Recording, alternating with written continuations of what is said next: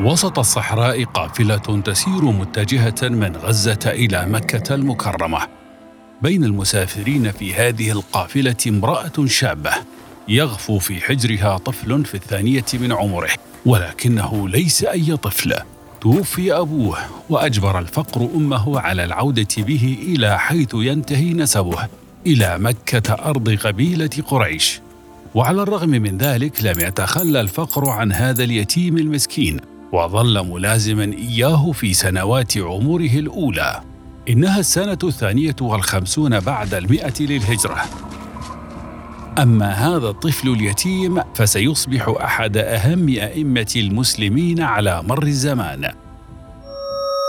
نحييكم في بودكاست متكأ من أصول. متكأ من أصول.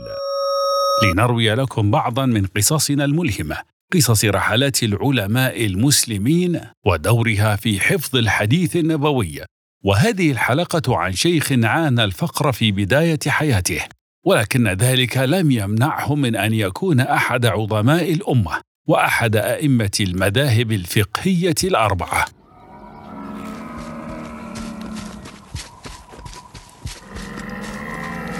على أرض مكة المكرمة وفي زوايا المسجد الحرام وبيوت الصحابة والتابعين يتنقل طالبا شيئا واحدا فقط العلم. فيحفظ القرآن الكريم وهو في سن السابعة. ويتم حفظ موطأ مالك بن أنس في سن العاشرة. ثم لا يكتفي بذلك بل يرتاد المسجد وهو في هذه السن الصغيرة ويجالس العلماء.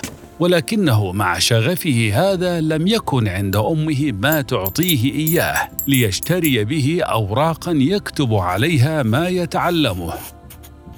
مع ذلك لا يسمح لفقر حاله وقلة ذات يده بأن تكون عائقا في طريق طلبه العلم. فكان إذا ما رأى عظما يأخذه فيكتب عليه كل ما يتعلمه. فإذا امتلأ يطرحه في جرة قديمة كانت في بيته. ومع تزايد جلوسه إلى العلماء ليسمع منهم تزداد حاجته إلى الأوراق.